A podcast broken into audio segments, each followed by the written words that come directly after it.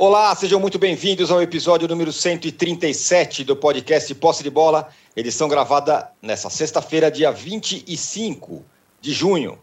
Eu sou Eduardo Tironi, já estou conectado com os meus amigos Arnaldo Ribeiro, Juca Kifuri e Mauro César Pereira.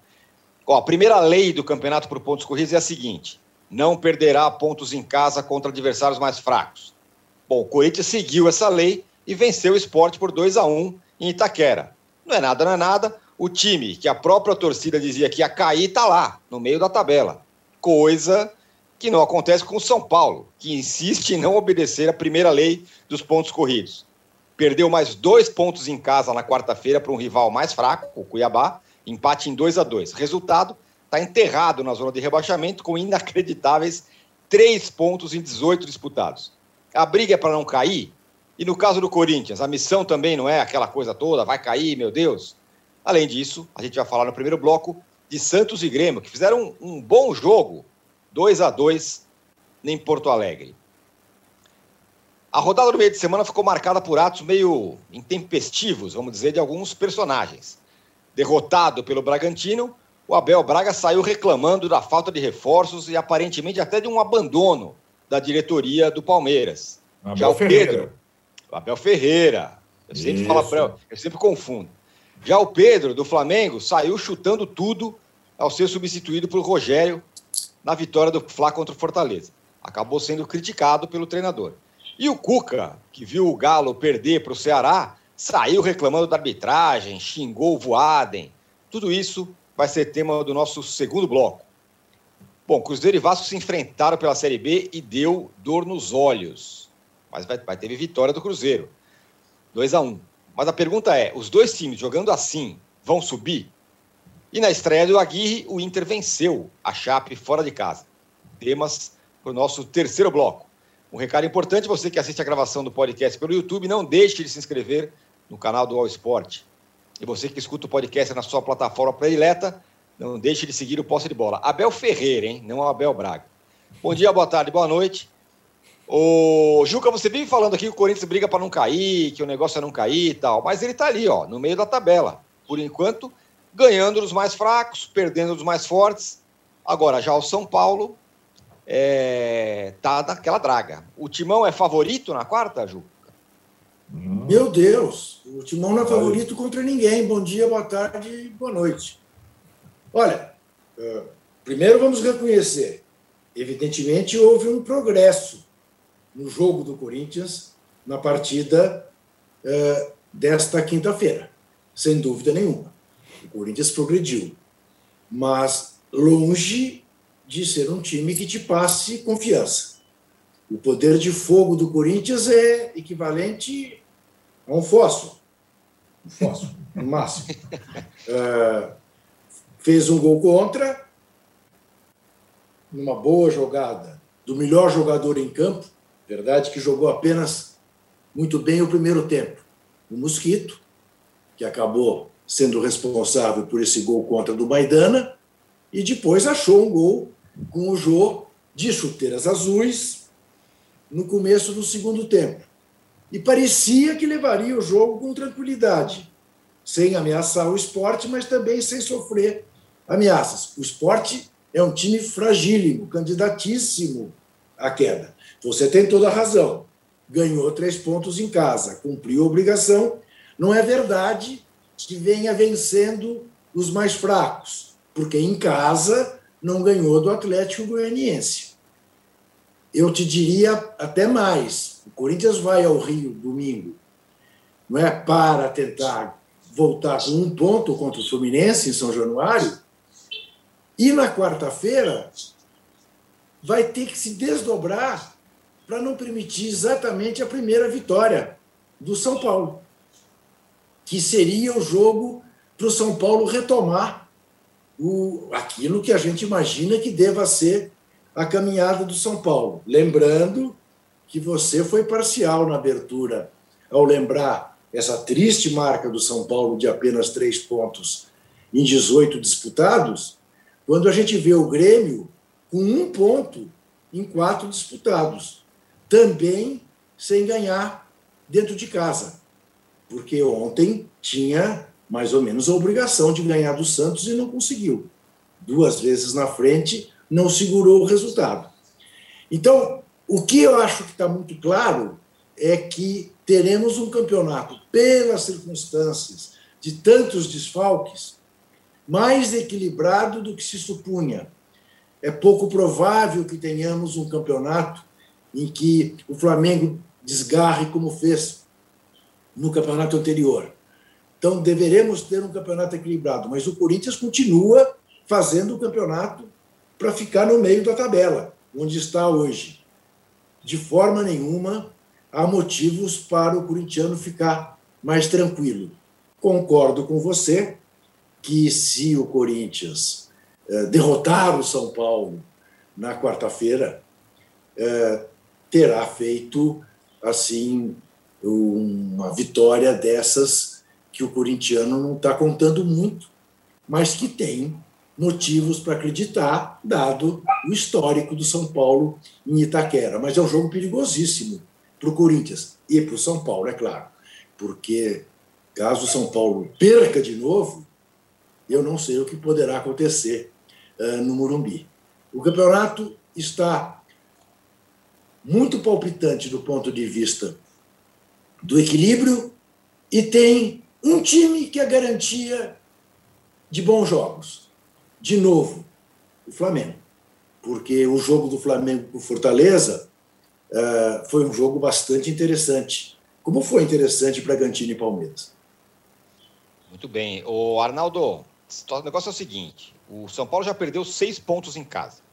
Quatro deles contra adversários que a vitória era obrigatória. Chapecoense e Cuiabá. A cada jogo perde, o, o time perde um jogador. O, agora o último foi o Sara, que machucou na falta que o juiz não deu tal, não joga no fim de semana. Em campo, o time parece pressionado como nos tempos da fila. Toma um gol e acaba o time, todo mundo fica dá uma pane e tal. A zaga voltou a falhar do sistema defensivo. Não é muita coisa ruim ao mesmo tempo, e ao mesmo tempo também não estão encarando esse negócio com uma certa naturalidade exagerada. Não é um momento bem ruim do São Paulo e, e muito preocupante? Ah, é um momento muito ruim, preocupante, é, que praticamente é, minam as chances do time de disputar o título brasileiro. Mas eu, eu vejo é, o torcedor do São Paulo um tanto quanto traumatizado, mas a minha impressão, diagnóstico, é que essa temporada simplesmente não tem nada a ver com qualquer outra que aconteceu recentemente. Né? Então, essas, uh, essa preocupação, essa sensação de fila, é, pelo fato de o time ter panes nas partidas, eu acho que ela não se aplica na prática. Simplesmente é o oposto das temporadas anteriores. O São Paulo começou a temporada ganhando um título estadual, que não acontecia desde 2005 e começou o Campeonato Brasileiro muito mal, o que não acontecia há muito tempo. São Paulo vinha começando bem os brasileiros, né? É, em quase todos. Então, não tem semelhança para comparação. E o esforço, o tal é, campeonato Copa do Mundo do estadual tem os seus reflexos, inclusive nessas questões das lesões. Essa questão do Sara é um pouco diferente, né, Tirone? Porque o cara é, sofreu uma entrada é, criminosa na parte final do jogo e o árbitro Ricardo Marcos Ribeiro não deu nem falta, e de fato ele é, não quebrou o pé, mas ele vai ficar algum tempo afastado, porque foi entrada muito forte, mal conseguia caminhar. O resto são lesões musculares, quase todas, muito provocadas pelo desgaste, excesso. O time, a frase do Crespo, lá onde as pernas não chegarem, chega o coração, as pernas não estão chegando mais nem a pau. Eu acho que não está faltando coração, não, mas está faltando é, repertório, peça, é, jogador é, e criatividade para sair desse momento. O Juca falou da questão. O Juca, quando chega próximo do clássico São Paulo e Corinthians, ele vai adaptando. Antes de começar o campeonato, ele falou o seguinte: o Corinthians não é favorito a ganhar nenhuma partida, nem dentro de casa nesse brasileiro, a não ser contra o São Paulo, porque o São Paulo não vence. Vocês é lembram disso, né? É, na verdade, essa semana para o São Paulo, ela é, é, muito complexa, porque o time está encalacrado na zona de rebaixamento, como você falou, E os jogos da semana são Ceará, que venceu o Atlético no último minuto em Fortaleza, Corinthians em Itaquera e o líder Bragantino no Morumbi. Essa é a sequência para o São Paulo se reabilitar. É, é, é, assim, é possível, é possível e não é nem não seria de se estranhar que daqui a uma semana, na sexta-feira ou na outra segunda, a gente esteja falando do São Paulo na lanterna do Brasileiro. E acho que mesmo assim não é motivo para desespero, é motivo para fazer outra coisa, é para tentar é fazer um outro tipo de campeonato, um campeonato para ficar no meio da tabela. É o campeonato do Corinthians. O São Paulo talvez comece a fazer o campeonato do Corinthians. E é isso que o São Paulo tem que colocar em mente. Não, não é tratar com naturalidade, mas é tratar, olha, aqui não tem, não vai ter jeito mais, largamos mal para cacete, não vai dar para se, se recuperar e nós vamos fazer um campeonato para nos livrarmos do rebaixamento. Talvez esse seja o mantra do São Paulo. É muito pouco, é, para um time que também não ganha o brasileiro há muito tempo, mas é parte, é, consequência do que foi feito no início da temporada em relação ao Campeonato Paulista. E aí, Tirone, eu acho que a situação é preparar o time, isso o Juca também tinha falado também, é verdade, tem que reconhecer, para disputar as Copas. E o São Paulo é um dos poucos clubes classificados na Libertadores e na Copa do Brasil. Não são caminhos fáceis, né? A da Libertadores é muito difícil. O primeiro adversário é o Racing, depois se passar é, é, muito complexo. E na Copa do Brasil também o sorteio não foi, digamos, é, mamão com açúcar ou carne assada, como diz o Mauro. Vai pegar o Vasco. Ah, o Vasco está todo combalido na Série B, perdeu do Cruzeiro. É verdade. Talvez troque o técnico, é possível. Mas é o Vasco. O Vasco tem tradição. Né? Então, eu acho que. E apostar nas Copas é meio lotérico. Mas não tem outra alternativa. O São Paulo não vai disputar o título brasileiro. Isso já é notório. Se o São Paulo se convencer de que o Campeonato Brasileiro dele é se, se safar dessa situação, ele pode se recuperar não nessas próximas três rodadas, são muito complexas. Se, se, o diretor do São Paulo chegar, ah, se o São Paulo não reagir imediatamente, não, é como você falou, Tironi. O São Paulo tinha duas partidas nessas oito, dez primeiras rodadas que ele tinha que vencer, ele não venceu. Chapecoense e Cuiabá. As outras não são obrigatórias, porque não tem, não tem time que vai jogar contra o Ceará, contra o Corinthians fora de casa, contra o Bragantino em casa, que conte com três pontos. Não é nem, não é nem o São Paulo, pode ser o Flamengo, o Palmeiras, o Atlético Mineiro. Não, não tem ponto garantido nessas partidas. Isso tem que estar claro. É, pois é. Ô, Agora, não, não, não, não, não, não, não. Eu fui citado. Desculpe, Isso. Mal, Vamos lá, por favor. Desculpe, porque eu assumo as coisas que eu digo. Eu, de fato, falei antes do campeonato começar que o único jogo em que o Corinthians era favorito e era o jogo em Itaquera contra o São Paulo, dada a escrita, mas é óbvio que eu sou uma pessoa que olha os fatos e é capaz de reformular a sua opinião de acordo com a realidade. Há uma questão da lei das probabilidades que deve ser levada em conta. Eu não acredito que o São Paulo vai ganhar do Ceará. Portanto, vai chegar contra o Corinthians na sua oitava partida em busca de uma vitória, o que aumenta a possibilidade de, enfim, o São Paulo ganhar o ah, jogo mais importante para o São Paulo neste campeonato brasileiro, contra uhum. o Corinthians em Itaquera. E quem sabe, quem sabe jogando sem o favoritismo das últimas, dos últimos anos, né? Exatamente. Nos últimos anos ele possa Exatamente. entender. Tem um, tem um jogo ali, né? Então, quando você citar meu santo nome em vão, faça você mesmo essa ponderação, que é a que eu estou fazendo, tá? Uhum.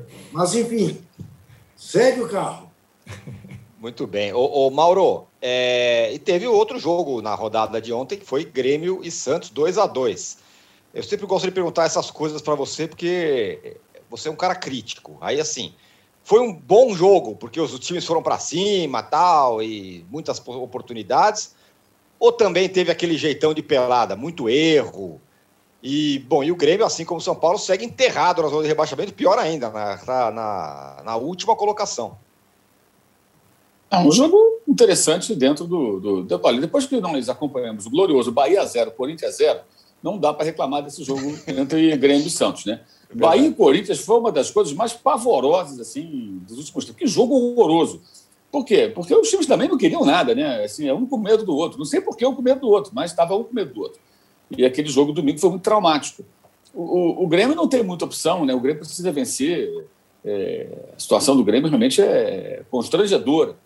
Então, o Grêmio buscou, tentou, e o Santos, os times do Fernando Diniz, ele pode até mudar um pouco é, é, com relação à, à posse de bola, como foi na vitória sobre São Paulo e tudo mais, os times dele vão atacar, vão agredir, vão buscar o jogo, não vai jogar retrancado por uma bola. Muito difícil isso acontecer, muito improvável que isso aconteça, pode até ocorrer circunstancialmente em parte do jogo e tudo mais. E, então, acaba sendo um jogo, um jogo mais animado, um jogo mais interessante, com, com, com um gol, gol bonito do Marinho, né? Não que o Marinho estivesse jogando grande partida, mas marcou um gol muito bonito. Eu acho que um jogo, um jogo legal de acompanhar dentro de um campeonato que tem Bahia 0, Corinthians 0. Pode servir aí como referência de não futebol, né? Que foi o jogo do domingo passado. Né? E assim, e às vezes alguns jogos são assim ruins, porque as equipes entram para jogar aquilo ali. Não é porque uhum. jogaram mal, não. Porque o negócio é esse. Eu não vim aqui jogar, eu vim aqui para fazer isso. E aí eles conseguem executar muito bem. Mas a situação do Grêmio também é uma situação muito grave, né? Porque o Grêmio já foi eliminado da Libertadores na primeira fase, né? Pelo Del Valle, que já foi despachado né, na chave do, do, Palmeiras. Ou seja, o Del Valle só fez uma coisa nesse, nessa Libertadores, foi mandar o Grêmio para fora. Depois, aí chegou, chegou até cercado de uma expectativa maior. Ah, imaginava-se que brigaria para valer com Defesa e Justiça, que nada. Foi um fiasco na fase de grupos, né? Sabia-se que o Palmeiras deveria classificar, a dúvida era Del Valle ou Defesa e Justiça.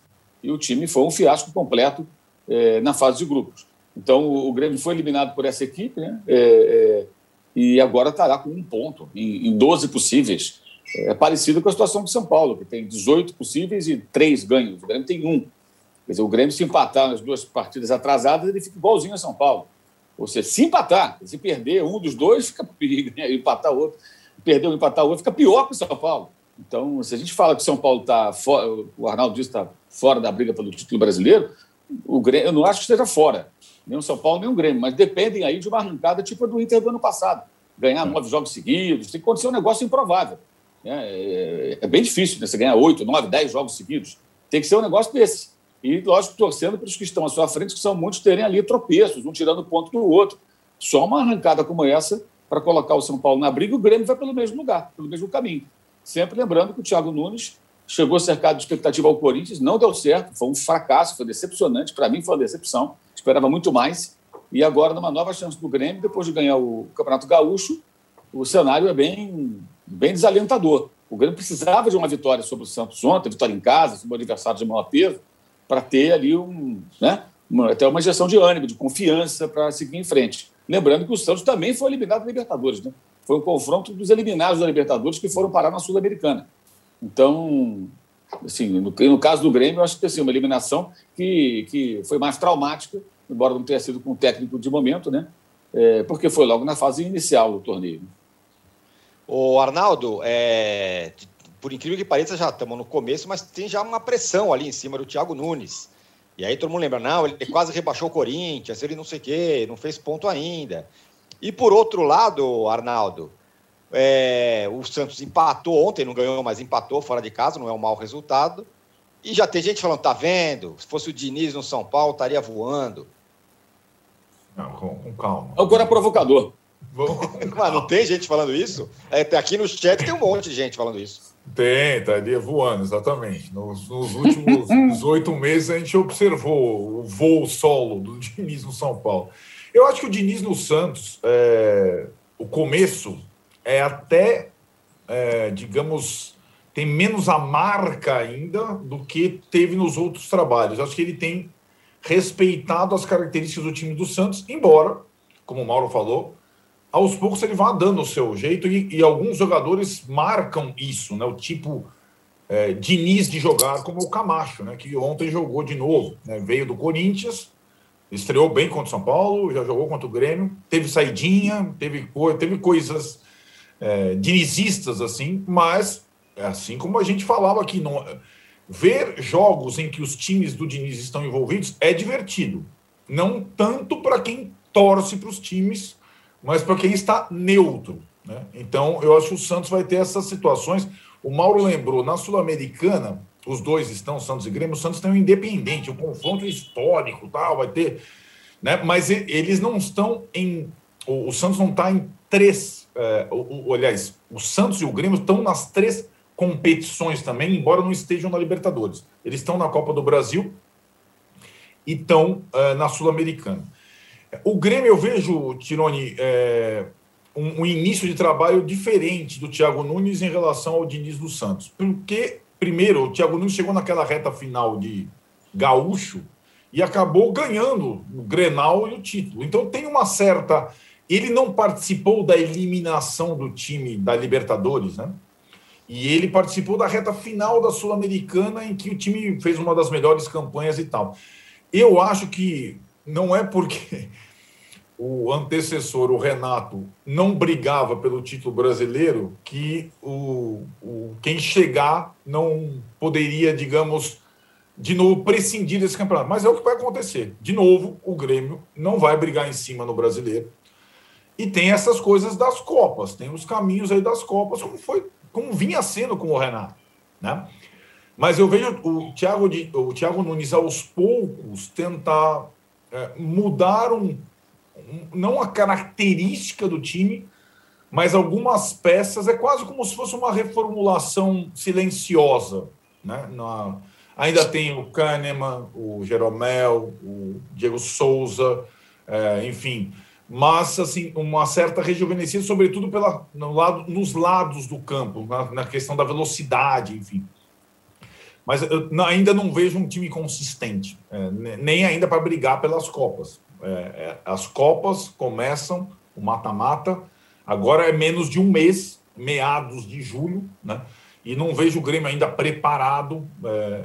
E o Santos, eu acho que o Santos não, não mudou tanto em termos de elenco como, como se imaginava da passagem para o Diniz. O Diniz já veio com as perdas anteriores, perdas significativas, Sotel, Lucas Veríssimo, Diego Pituca, e, e acho que são times ali que eles podem proporcionar jogos bons e vejo em comum essa situação que acompanha a carreira dos dois técnicos, né? É, Fernando Diniz e Thiago Nunes. Eles são, é, tipo, técnicos mais jovens, é, o, o curioso fato do Thiago ter sucedido o Diniz no Atlético e ter vencido aqueles títulos importantes. Então, o Thiago já tem algumas conquistas, inclusive no Grêmio, já ganhou alguma coisa, por mais que não signifique nada. Significa até porque o adversário do, do Thiago Nunes, o Miguel Ângelo Ramírez, não está nem mais no Internacional. Significa ganhar e perder estadual para treinador. Muita gente sabe disso. Então eu vejo o Thiago Nunes com mais lastro, é, com mais é, tanto pelo histórico quanto pelo pequeno recorte de trabalho no grupo, no Grêmio. O Diniz, é, ele só vai se livrar dessa peste quando ele ganhar alguma coisa. E acho difícil o Santos ganhar alguma coisa essa temporada. Né? O Santos pode proporcionar bons espetáculos, bons jogos, mas eu acho que o Santos não disputa o título brasileiro. No, na Sul-Americana, o rival é desafiador, é, o Independiente. E na Copa do Brasil ficou, entre aspas, uma mão com açúcar, que é o Juazeirense. Mas é, o, o, Diniz, lembrando, foi até a semifinal da Copa do Brasil ano passado com o São Paulo, caiu justamente para o Grêmio. Vamos ver, de repente ele consegue na Copa do Brasil algum caminho, enfim, e, e, e é uma oportunidade. Foi assim que o Thiago Nunes se firmou como treinador, né? Ganhando uma Copa do Brasil, ganhando uma Sul-Americana. São os caminhos. O Diniz tem os mesmos campeonatos agora na disputa: Copa do Brasil e Sul-Americana. Resta ele aprender a ganhar. Acho que ele ainda não sabe. Ô, Juca, antes de fechar aqui o primeiro bloco do episódio 137 Posse de Bola, eu queria saber de você sobre a questão do Danilo Avelar, que é, teve seu contrato rescindido por, por conta de uma, de uma postagem é, teoricamente racista num, numa coisa de games aí e tal. E aí, foi certo o Corinthians?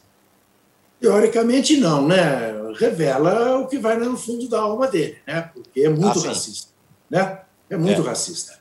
Uh, é, quando a fase é ruim, é péssimo, né? O Corinthians sequer acabou de pagar o que deve yeah. em relação a ele. Mas eu não vejo como você nos dias de hoje, permanecer com um profissional que tenha cometido tamanha barbaridade. Eu não sou punitivista, eu acho que sempre vale uma conversa, que sempre a tentativa uh, de persuadir alguém, de ensinar, vale mais do que uma punição. Mas uma, se ele fosse um menino de 18 anos, você chamava do lado e dizia: Meu filho, olha o que você fez, agora você vai ajoelhar no muro, no milho, você vai pedir mil desculpas, você vai fazer trabalho numa comunidade para, eh, de alguma maneira, pagar por o que você fez. Mas o Danilo Avelar já é um homem feito. Né? Eh, eu te confesso, eu não gostaria de ter no meu ambiente de trabalho um cara que tivesse cometido uh, o erro gravíssimo que ele cometeu. Portanto, aí eu diria a você que a primeira atitude, talvez não seja nem a primeira, porque parece que de fato o Corinthians está fazendo, está tentando fazer e conseguindo fazer uh, economia. Uh, eu estou de pleno acordo com a atitude da direção do Corinthians, acho mesmo que ele não serve, que ele tem que ser posto para fora, como foi, e talvez seja também, se o Corinthians conseguir equacionar a questão do quanto deve, é, é também uma maneira de fazer economia no salário de um cara que ganha muito. Ganha muito e nem rende tanto. E ainda passa esse vexame. Com as tradições do Corinthians, não dá para brigar alguém que tenha cometido o que ele cometeu. É, e essa, esse pessoal, né, jogador de futebol, pessoas públicas, elas têm que perceber, tem que de uma vez por todas perceber que o mundo mudou. Agora as coisas que Isso. elas postam, as pessoas veem. Pode ser lá no negócio secreto de game, pode ser não sei aonde, as pessoas vão ver. E aí o Danilo Avelar foi saiu do Corinthians, foi demitido, teve o contrato rescindido por conta de uma postagem racista. Bom, fechamos aqui o primeiro bloco. O vocês podiam nos dar likes também, né? Estamos aqui com 1,2 mil likes, podemos chegar a muito mais. Fala, eu, eu percebo, eu percebo, âncora, uh, o, pelo tom da sua pele, como você augustamente está verdadeiro hoje. Eu, tô, tô falando, só estou falando verdades hoje. Não, é impressionante. Tô, Aliás, eu não podia não falar mais nada, só se eu é. aparecesse aqui com a minha pele, que às vezes fica meio azulada com a não, tela. É, ficou azul agora. Olha lá, ficou Nesse azul. momento você, você Parece já não tá do Jô. Isso. Chuteira do Jô, é isso aí, Mauro. Estou parecendo a chuteira do Jô, exatamente. Isso, exatamente. exatamente. Isso. Bom, eu vou corrigir a minha cor aqui para voltar com um tom de pele mais adequado e a gente volta em 30 segundos para falar dos intempestivos. Abel. Um tom, um tom ônix. Um tom. Isso. Vamos voltar em 30 segundos. Já voltamos. Eu. Baixo Clero é o podcast de política do UOL. Toda semana eu, Carla Bigato, converso com os comentaristas Maria Carolina Trevisan e Diogo Schelp sobre temas que dominam a pauta política brasileira. Você pode ouvir o Baixo Clero e outros programas do UOL em uol.com.br podcasts, no YouTube e também nas principais plataformas de distribuição de podcasts.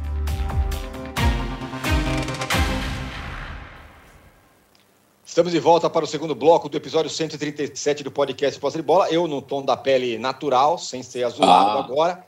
Portanto, só falando verdades. Quero saber o seguinte, Mauro. É...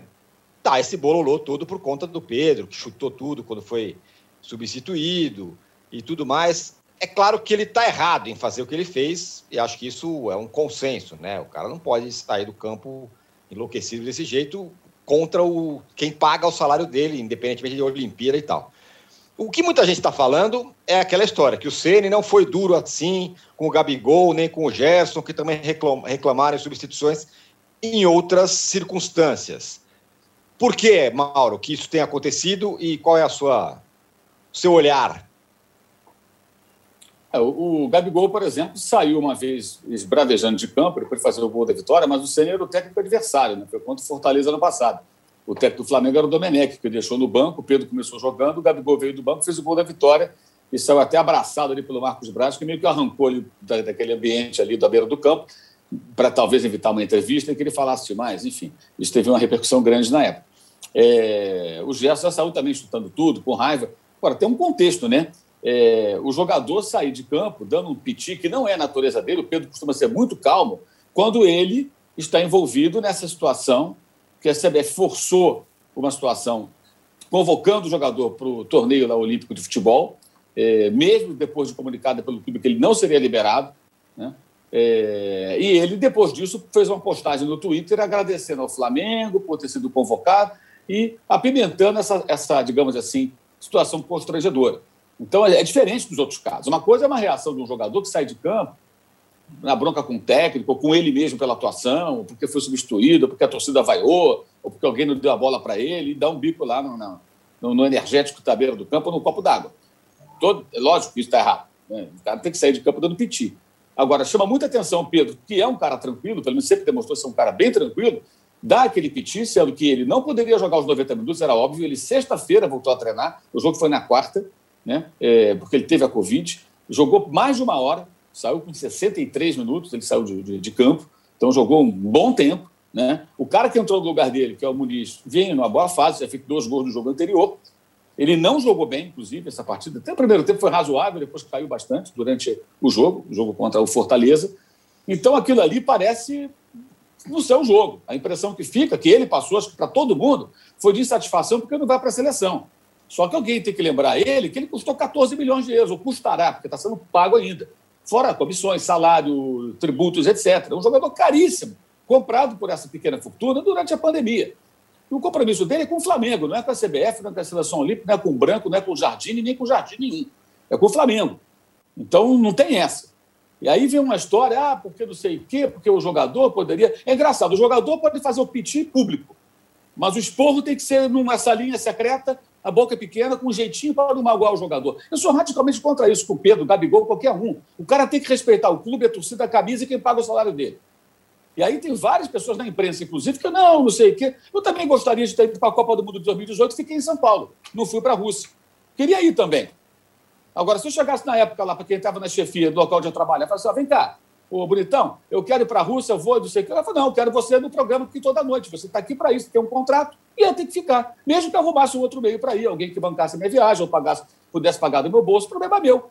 Porque o meu compromisso era aquele, eu tinha um contrato, eu tive que ficar. Fiquei feliz de ficar no, no, em São Paulo na Copa do Mundo? Não, não fiquei nem um pouco feliz. Duvido que alguém tenha ficado feliz. Todo mundo queria estar na Copa. Todo jornalista que cobre esporte quer estar na Olimpíada, na Copa do Mundo, dependendo de qual modalidade que ele cobre. Mas nem sempre é possível. Então ele querer jogar a Olimpíada é legítimo, mas o compromisso dele é com o Flamengo, e ele custa muito caro.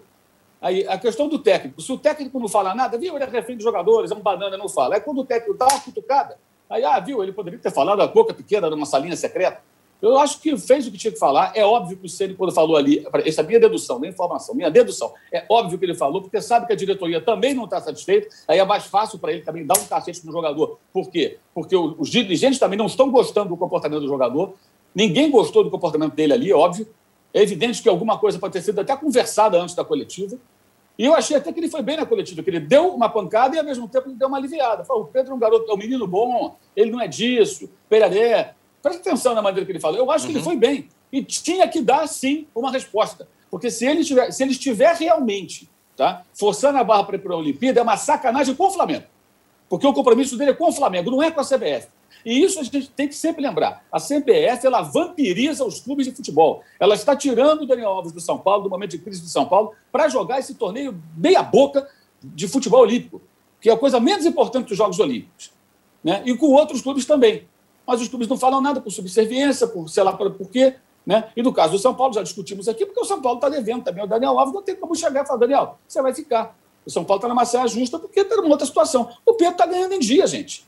Então, o jogador que sempre foi um cara tranquilo, equilibrado, realmente um bom menino, como disse o treinador, sai dando bico em tudo. Que coisa mais estranha justamente agora. Então, tem todo um contexto, sabe? E eu acho o seguinte: eu vou defender sempre os clubes contra a CBF, esse tipo de coisa. Mesmo que os clubes não se defendam, eu acho que todos os clubes deveriam ter uma postura, aqueles que puderem fazer, né, que não estiverem devendo aos seus jogadores, parecida com a do Flamengo. Não vou liberar. O Grêmio vai perder dois jogadores. O Grêmio tem um ponto no campeonato, vai perder dois jogadores. Tem cabimento isso?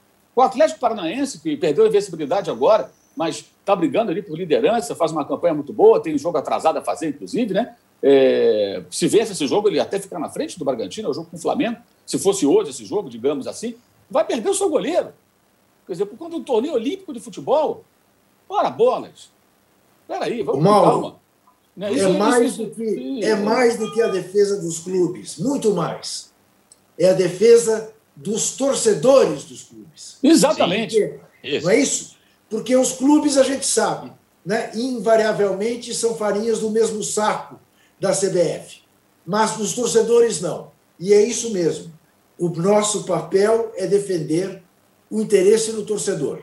E o interesse do torcedor não tem nada a ver, por mais que o atleta queira, e é justo que queira, participar da festa olímpica, por menos que esta Olimpíada tenha sentido diante da situação mundial com a pandemia, mas o fato é que o torcedor pergunta ao torcedor do Flamengo onde ele quer ver o Pedro.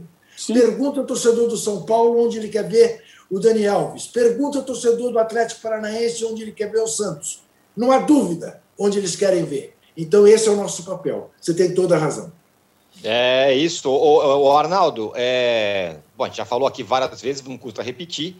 Essa postura da diretoria do Flamengo e até do Rogério, ela contrasta completamente com a postura que o São Paulo teve com o Daniel Alves, que até fez vídeo lá no, no canal do São Paulo, falando: vou para a Olimpíada, representar meu país, blá blá blá. E o São Paulo não está nem aí com isso. Agora, é, se o Rogério está alinhado com a diretoria do Flamengo, como disse o Mauro, né? Porque sabe que a diretoria do Flamengo também está incomodada com o Pedro. No caso do Palmeiras, é, é o contrário, né? O Abel Ferreira parece que está entrando em rota de colisão com a diretoria, falando abertamente que não teve reforço, que está abandonado e tudo mais. Pode falar de tudo isso aí, do Rogério, do Abel, do Pedro. É, isso é, isso é bem interessante, Tirone, porque é, os episódios, as entrevistas, é, cada vez é, mais é, distantes, etc. e tal, né, sem público, sem pergunta ao vivo e tal, elas têm revelado muita coisa nos últimos tempos e muito técnico tem morrido pela boca. A gente fala aqui, e, e cada palavra é, é uma palavra. E as entrevistas pós-jogo na, na quarta-feira do, do Rogério e do Abel elas demonstram justamente o que você está falando. É, um técnico uh, medindo as palavras quando fala da direção, isso acho que é desde o início, né? O Rogério com a direção do Flamengo, eu lembro de um episódio em que o Rogério, ao defender um jogador, deixou a diretoria do Flamengo num, num, num pequeno desconforto, a questão do Diego Alves, renovação do Diego Alves, né?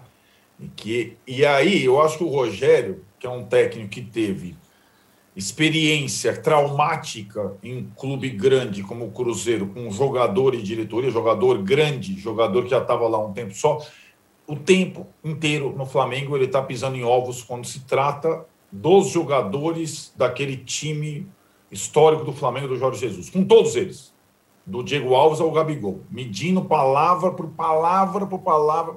O Pedro chegou depois, né? O Pedro é o que aceitaria a reserva sem reclamar, como vem fazendo. E aí acho que a questão do Pedro em si, em relação ao Flamengo, ao torcedor do Flamengo, o Mauro dissecou, eu concordo palavra por palavra. A obrigação do Pedro é com o, o seu clube, o que paga, né? E entendo que a, que a situação do Rogério é, em relação ao grupo de jogadores, ela pode é, ter algum impacto se é, essa, essa exposição do jogador numa coletiva pegar mal internamente. Mas não é um dos jogadores essenciais do, do grupo que comanda o Flamengo. Não é o Diego, não é o Gabigol, não é o Felipe Luiz e tudo mais, não é o Diego Alves. Em relação a o Abel, aí nós, a gente está vendo uma, uma, uma linha sucessória de entrevistas. Ele passou do destempero ao, à beira do campo por uma postura mais passiva para um destempero aos microfones. Né? Então, o Abel que a gente tem visto agora é o Abel que desafia publicamente o seu comando é, e, e aí expõe também os jogadores ao dizer que o time do Palmeiras precisa de reforços para ontem. É quase o discurso ensaiado é, daqueles que querem sair. Né? É, é, é o desafio completo. E o presidente do Palmeiras, no dia seguinte, veio a público dizer que as declarações do Abel não agregam, essa palavra maravilhosa, nada. Não agregam porcaria nenhuma. Então ficou, tá ruim, tá ruim. é, a situação do Abel, porque, de fato, ele, aquela, aquela lua de mel, que tinha até avião fretado para ele passar férias em Portugal, e com, com a direção do Palmeiras e tal, e poder ficar com a família e tal, depois da volta dele, nada colou até agora. Eu acho que em campo, é, que o time está aquém das possibilidades, e agora no discurso. É bem diferente. Sem se dizer, sem se dizer, né, Arnaldo, que ele se referiu ao Bragantino como um time bem montado, que joga junto faz tempo, que não tem pressão, não tem torcida. Eu até vi um cara dizendo, ô burro, não tem torcida em lugar nenhum. Não, mas é claro, ele quis se referir ao fato de que não tem pressão, não tem torcedor na frente do CT. É claro. E isso é verdade. Mas isso é uma chamada uh, desculpa que não convence ninguém. Porque, é. entre outras coisas, de novo, o Bragantino estava jogando sem seu melhor jogador. Né? E nem por isso deixou de meter três gols no time dele. E realmente, eu sempre acho que o treinador tem o direito de pedir reforços. Mas para a situação dos clubes brasileiros, no Palmeiras, você está reclamando de falta de jogador, é não olhar para o lado. Né? Imagine Imagine o Silvinho. Ora, essa é muito boa. É, e ali no Palmeiras, num ano de sucessão política, que vai acontecer no Flamengo também, eleição, é, é toda essa. Quando o, o, presidente, a direção se coloca desafiada dessa forma pública, não é, não é qualquer coisa, não. Então, assim, o, o Abel, por todas as atitudes, desde que ele voltou de Portugal, parece o, desde que veio aqui a família real, é, todas as atitudes dele são de, uh, digamos, uh, atitudes desgostosas, como se nada. Primeiro eram os outros, lembra? Uh, nós contra o mundo, e agora nem nós estamos servindo. Né? A questão ali interna me parece ruim hoje ali. Ele me parece um cara completamente desconfortável, é, tudo joga contra, não me parece feliz o Abel Ferreira. Né? Isso. Né? Agora, Isso... eu não sei se nós vamos tocar nisso, âncora, se vamos, me desculpe por atropelar, mas eu queria pelo menos registrar. Fiquei muito desagradado com o Cuca em relação é, ao que ele disse. Eu ia te perguntar. Eu ia te momento perguntar momento Mano Menezes. Isso. Não, não, pior, não tem, né, porque, né, Juca, o, o Mauro, Juca, tem que ser uma fala, porque tem que ser uma pena exemplar, porque é, eu vou, uma eu vou coisa teve, teve o, técnico do Atlético Paranaense também está na súmula, também teria falado coisas é, nessa é, linha, é, é, não, não tão agressivas né, para, para o juiz. Não, não, mas deixa eu dizer uma coisa. Eu, eu, eu sou capaz de entender que um treinador, no destempero, não justifico, mas entendo, xingue a mãe do árbitro, seu filho disso, seu filho disso. Chamar de vagabundo é, é coisa pensada. Né? É para ir no, no âmago, né? para desqualificar completamente o ser humano. E aí, realmente, para quem tem a história do Cuca, eu diria que era melhor ele cuidar daquele cabelinho e não fazer esse tipo de coisa. Deve é. ser punido severamente pelo, Tribunal de Justiça Desportivo. Realmente. Eu ia perguntar. O, o, o, fala, fala, Mauro. Eu, eu, eu, fazer, fala, fala. Só uma associação rápida dessas duas questões. Esses Isso, dois times perfeito. estão jogando muito abaixo do que, do que podem. É o que, o, que o técnico do Palmeiras faz, âncora, é a mesma coisa que fazia o seu antecessor, pedir reforço. Lembra? O Sim. técnico que antecedeu o atual técnico do Palmeiras pedia reforços também, com o elenco bom que o Palmeiras tem. Por que, que ele fazia isso? Porque ele não fazia o time jogar aquilo que poderia. E quando em dezembro do ano passado eu falei aqui no Posto de Bola que o Palmeiras não tinha repertório, muita gente veio me xingar. Está aí o resultado, passou um semestre, cadê o repertório? O repertório de reclamações. O repertório é igual de técnico brasileiro, que quando não consegue fazer o time jogar, vá para a coletiva falar do calendário, falar do juiz, falar da tabela, da previsão do tempo, da queda do dólar, é, fala de qualquer assunto, mas o cara não fala sobre o time dele. Por que, que seu time não anda, amigo? Não tem de tudo esse tem desfalques, mas vem cá, qual a proposta de jogo? Vamos lembrar o Palmeiras agora. O Palmeiras, no primeiro tempo, tava, é, é, é poderia estar perdendo para o América. Em casa. O América perdeu um pênalti. No segundo, jogou melhor. Pressionou, tem mais 40, pressionou e venceu o jogo no último lance. E o América se arrastando no campeonato, já até trocou de treinador. Né? E o Mancini, que é o novo técnico, nem trabalhou naquele jogo, ficou observando a distância, estava lá com o Inteirinho na beira do campo. Perde como perdeu agora para o Red Bull Bragantino, tomando três gols do Ítalo. Né? Tomou 1x0, 2x0, fez o gol, 3x1. Ou seja, o time não vem bem, já teve outros jogos em que deixou a desejar. O Atlético a mesma coisa. O Atlético outro dia jogou contra o Internacional, e aí eu, eu critiquei a atuação. Eu falei, poxa, o Atlético fez 1x0, o Inter estava. O Inter era um time esfacelado, caiu o técnico, sem confiança nenhuma, é, é, perdeu é, pro, de goleada para Fortaleza, foi eliminado pelo Vitória, tudo de ruim acontecendo. Faz 1 a 0 recua, recua, recua e toma pressão do Inter, mesmo desorganizadamente, o Inter pressionou e por muito pouco não empatou, perdeu gols incríveis. Falei, eu não gostei dessa, ah, mas está desfalcado. Olha o elenco, do, olha o time que o Atlético pôs em campo, time bom. Ou seja, mesmo com os desfalques, é um time que tinha condições de fazer mais. Então, esse é um questionamento do trabalho do treinador. E aí você vê um xingando o juiz ali, falando essas coisas todas, porque o time de novo não jogou bem, perdeu no último lance, e o outro fica fazendo faz o mesmo discurso do seu antecessor, reclamando do elenco, como se a culpa fosse dos jogadores. Não, é ele que não consegue fazer outro tipo de jogo, e ele que não consegue se impor. E outra coisa, ele tem uma opção também, se ele de repente falar ah, o Bragantino não tem pressão, né? Pode de repente fazer uma opção de mudar, voltar a Portugal, trabalhar um time pequeno, né? um time sem pressão. Lá também tem uns times sem pressão, né? Mas ele, aliás, ele treinava o Braga, não era o Bragantino, mas era o Braga, né? Trabalhou lá no Braga. É até parecido. Mas o Braga não tem a sua torcida. Alguma pressão tem, embora não seja esporte, o Benfica, os times grandes. Mauro e é. âncora. É, eu posso só ra rapidinho vou ler para vocês, Juca, presta atenção na súmula do Voaden sobre o eu, é, Cara, o negócio é uhum. bruto. Fala aí. É, só para a gente finalizar, para você ver, a gente não está falando qualquer coisa.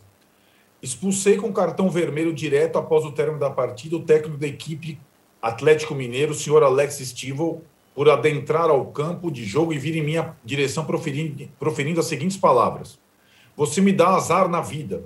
Ainda bem que vou largar para não precisar conviver com pessoas como você. Eu tenho nojo, você é um gaveteiro. Após visualizar o cartão vermelho, continuou proferindo as seguintes palavras: Sem vergonha, se eu cruzar com você na rua, te dou uns tapas na cara. Inclusive fazendo menção dos tapas na cara e se aproximando, dizendo: vagabundo, vagabundo. Então, assim, é assim, isso aqui não tem defesa.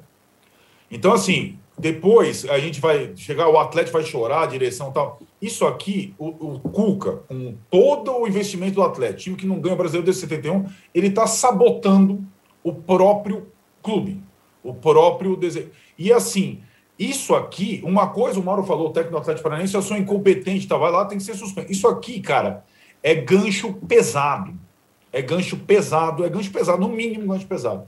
Isso aqui é inaceitável, é como o Juca falou. Né? É, e assim, se alguém se deu ao trabalho, e eu me dei ao trabalho, eu assisti, o jogo que eu escolhi assistir às 19 horas foi Ceará e Atlético.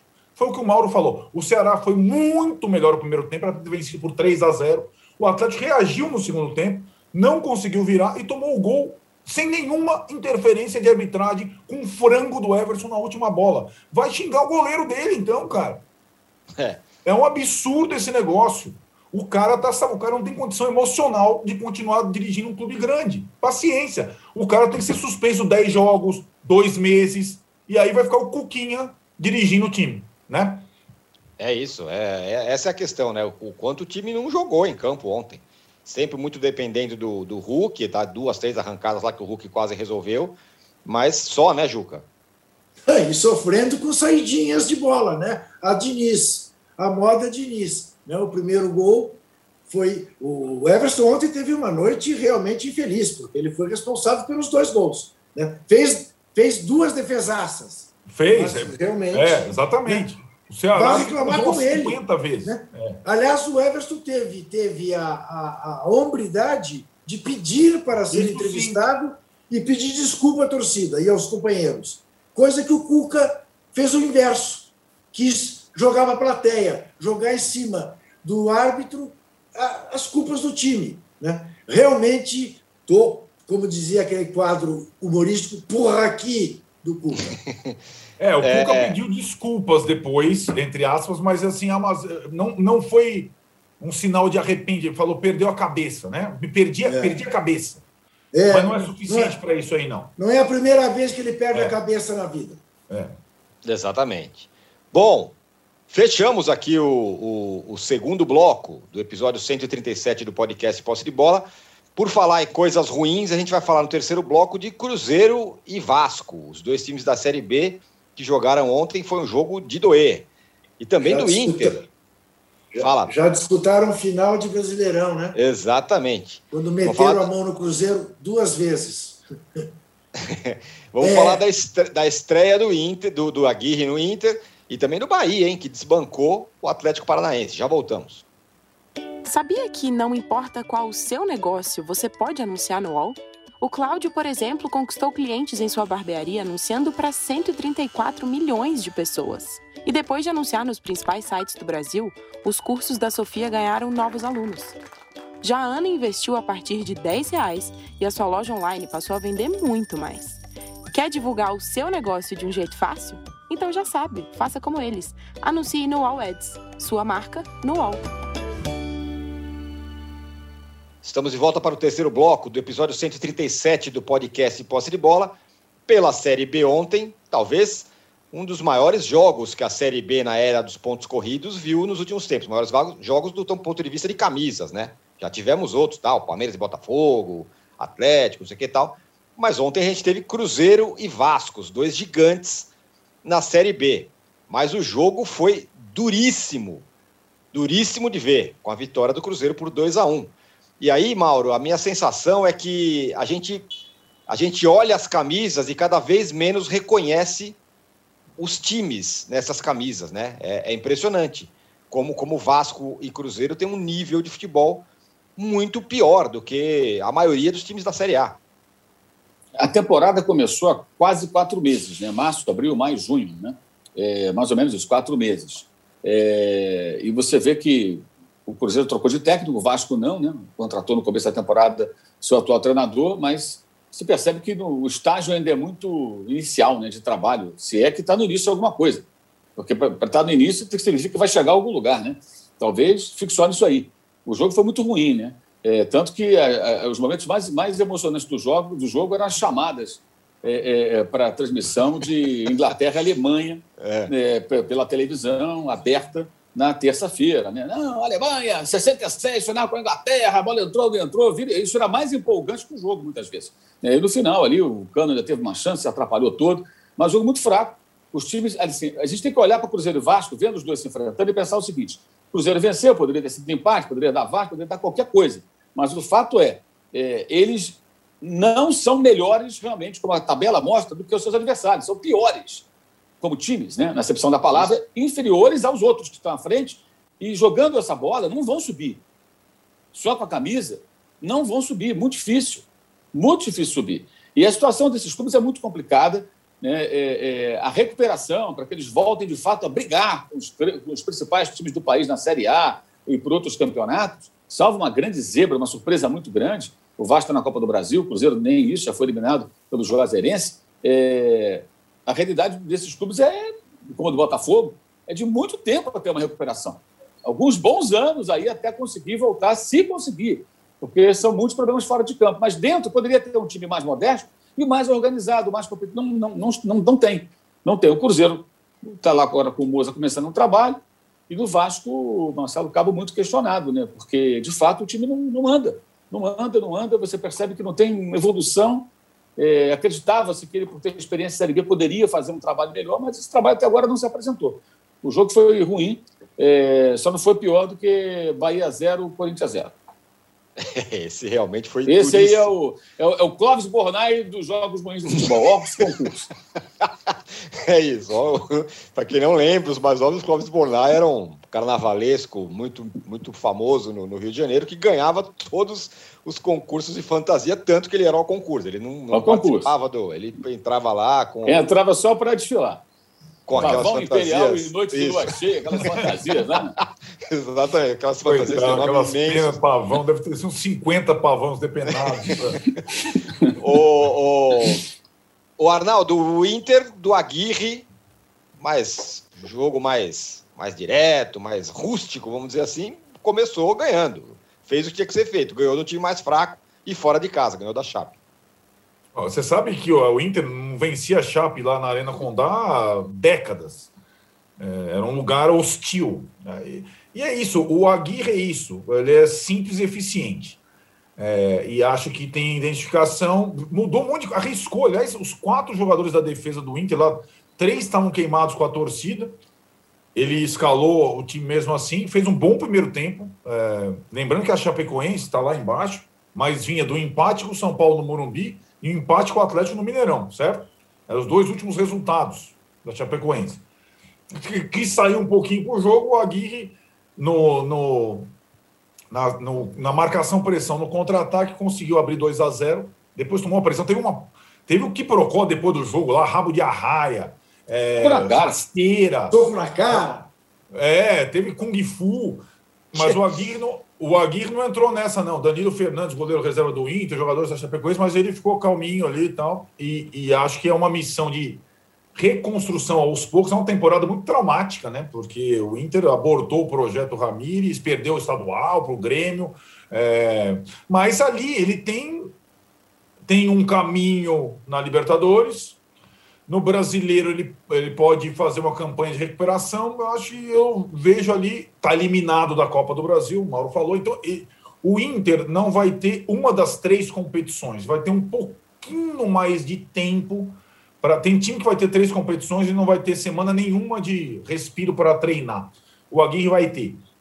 E acho que ele pode fazer uma campanha digna. E na Libertadores talvez incomodar. Porque se. Porque o Inter, com esses jogadores que tem, o Inter é Denilson e Patrick. Se eles estão afim de correr o campo inteiro, é, o time é competitivo. Se eles não estão afim, não adianta nada. E eles, no primeiro jogo do Aguirre, estiveram afim. Se eles continuarem afim, é, com, a, com a intensidade que tem, eles podem fazer o time do Inter dar trabalho de novo nas frentes que disputar. Agora, Juca, teve também Bahia desbancando o Atlético Paranaense. 2 a 1 o Bahia está em quarto lugar. Não é pouca coisa, não. 11 pontos. É, vocês ficam desfazendo da, da do 0 a 0 do Corinthians lá uh, contra o Bahia, veja você. O Corinthians só tem um resultado ruim, é, só um resultado ganhamos, ruim no campeonato. Ganhamos um ponto lá em Salvador, lá, em, lá no Pituaçu. Agora, ontem, o jogo estava equilibrado, com o Bahia tomando as iniciativas. Foi o jogo que eu vi. Eu confesso, fiquei dividido entre esse jogo e o Cruzeiro e, e Vasco e acabei optando mesmo por Bahia e Atlético.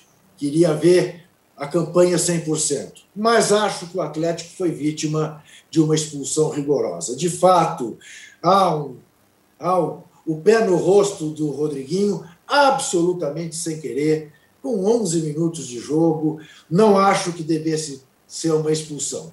E aí, 11 contra 10, né? o Bahia logo fez o primeiro gol. O Atlético foi corojas, coro, Orar.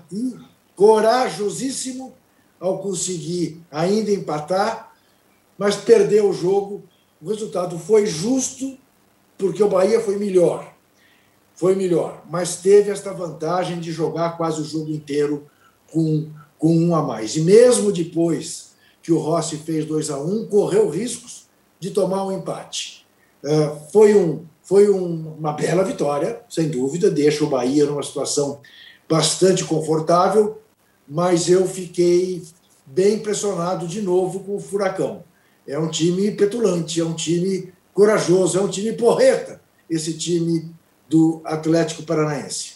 Você falou da, da expulsão, é, e a gente já viu tudo acontecer, né? Nesse jogo teve expulsão, no jogo do São Paulo lá contra a Chapecoense teve expulsão, no jogo do Corinthians contra o Bahia não teve expulsão, em lances tudo meio, meio parecidos. É. Tudo meio parecido. É, é, é, um, é a questão da, da, uma das questões da, da arbitragem brasileira. Ninguém. O Arão, é, Arão pegou dois jogos da Libertadores. O Arão, exatamente. O Arão pegou dois jogos Não da Libertadores. Não vai jogar contra Defesa e Justiça.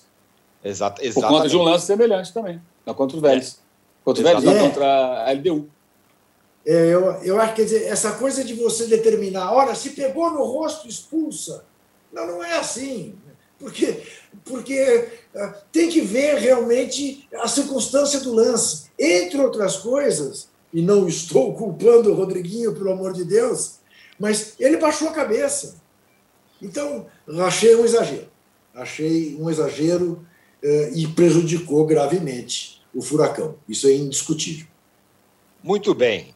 Fechamos, senhores, o episódio número 137 do podcast Posse de Bola. A gente volta na segunda-feira. Você que está acompanhando o nosso programa ao vivo, você fica agora com o, uh, o meio-dia com o All News com o Diego Sarza e o Splash Show com o Zeca Camargo às 13 horas.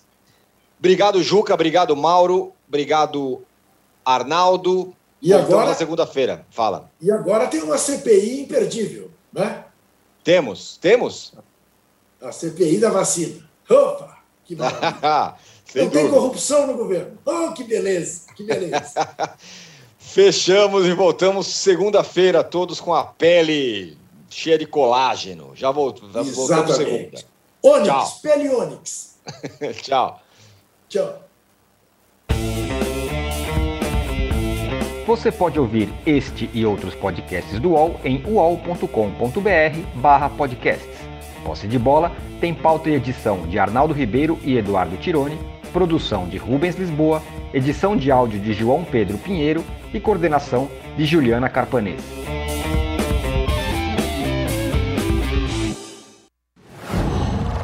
Uau.